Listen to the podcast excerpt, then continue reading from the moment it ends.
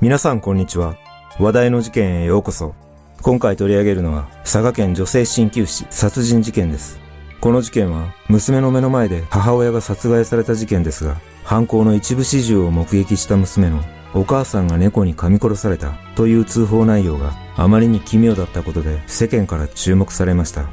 娘の猫に噛み殺されたという通報は一体何を意味するのか。まずは事件概要からどうぞ。事件概要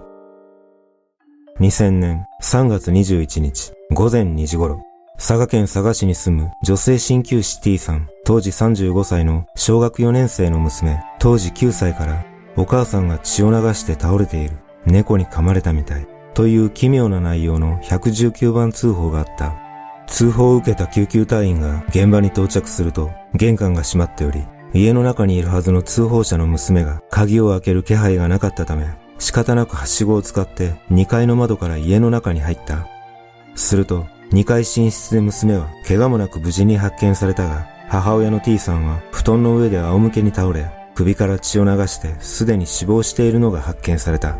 そして事件から約4ヶ月後の同年7月7日、T さんと顔見知りだった元保険代理店経営者で無職の男 A、当時34歳の関与が浮上し、T さんの生命保険契約を勝手に解約するなどして金を騙し取っていたことが分かり、詐欺及び有印私文書偽造などの罪で逮捕起訴し、その後、殺人容疑でも再逮捕した。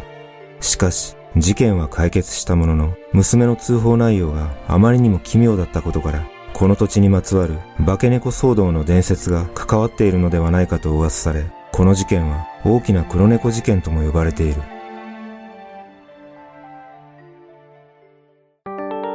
現場の状況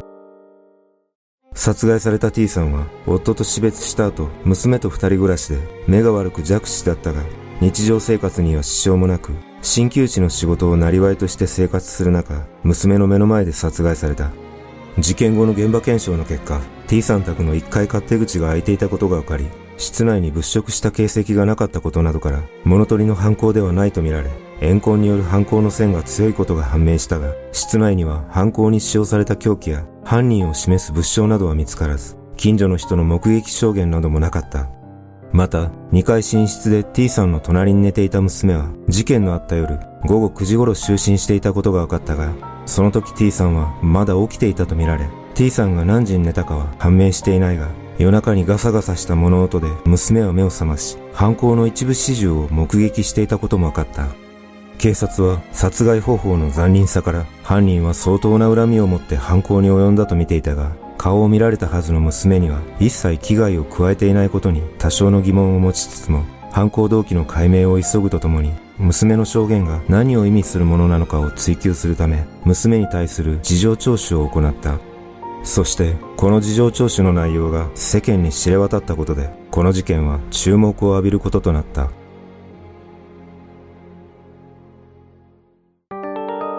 謎の証言。事件直後、犯行を目の当たりにした娘は自ら通報し、お母さんが猫に噛まれたと話していたため、警察は不審に思い、経緯を聞き取ろうと娘に事情聴取を試みた。娘は当初、事件による動揺が激しかったが、徐々に口を開き、大きな猫が窓から入ってきてお母さんを噛み殺した。黒い猫が包丁でお母さんを刺したと話し、なぜか堅くなに猫の犯行だとする証言を続けたという。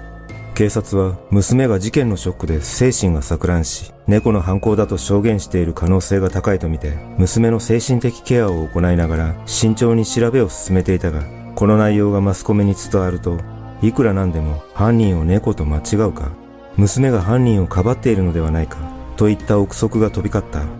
そしてネットの掲示板で娘の犯人説が噂され始めると、不思議なことにマスコミの報道が一切されなくなったとも言われ、ますますこの事件は何かしらの真相が隠されているのではないかとネット上で騒ぎとなり、佐賀県で言い伝えられる化け猫騒動と関連づけるものが現れた。その化け猫騒動とは全国三大化け猫伝説の一つで、その昔、佐賀藩二代目藩主の家臣が藩主の機嫌を損ねたため惨殺されてしまったことに始まり、その後、殺された家臣の母親は憎しみを口にしながら自害したとされ、その母親の死体から流れた血を舐めた飼い猫が化け猫となり、藩主に対し様々な復讐を行うというもので、最後は中心が化け猫を退治して佐賀藩を救うという伝説だった。しかし、この話は事実ではなく、殺された家臣も実在の人物ではないとされており、この事件との関連を疑わせるような話でもないため、次第にこの噂は消えていった。また、この事件をもとに、検索してはいけない言葉として、窓から大きな黒猫という言葉がネット上に出ているが、これは犯人が逮捕されたことを知らない2チャンネルの未解決事件すれがきっかけとなっており、T さんの娘が犯人であるとした説に結びつけるものとして一時盛り上がりを見せていた。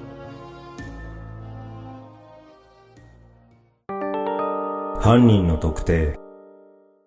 実はこの事件はネットの盛り上がりとは裏腹に事件から4ヶ月後には犯人が逮捕されている。警察は殺害された T さんの仕事関係や知人関係を中心に捜査を進め、その結果 T さんと顔見知りだった A という男がすぐに捜査線上に浮上した。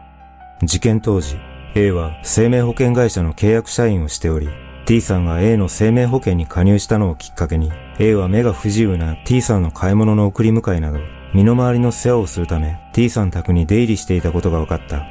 そして A は目が不自由だった T さんにつけ込み、預かっていた印鑑と保険証券を使って契約者貸付申込書を作成し、保険会社から約480万円を貸し付けたほか、保険契約を勝手に解約して、合わせて約700万円を騙し取っていたことが判明し、詐欺及び誘引私文書偽造などの罪で逮捕した。その後の調べで A は T さんの殺害について詐欺の発覚を恐れたことだけでなく T さんの買い物の付き添いや長女の送り迎えが煩わしくなったことで T さんの殺害を決意したと供述し事件当日午前1時50分頃 T さん宅に侵入し娘の隣で寝ていた T さんの首を刃渡り約12センチのアウトドア用ナイフで刺殺し、凶器のナイフは川に捨てたとも供述したため、A を殺人容疑で再逮捕した。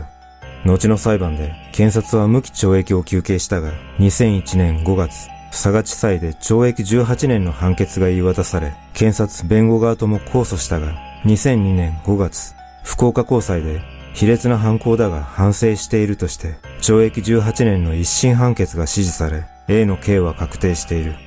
しかし、この事件の謎とされる娘の証言については、結局真相がわからないままとなっており、ある意味不気味な事件として語り継がれている。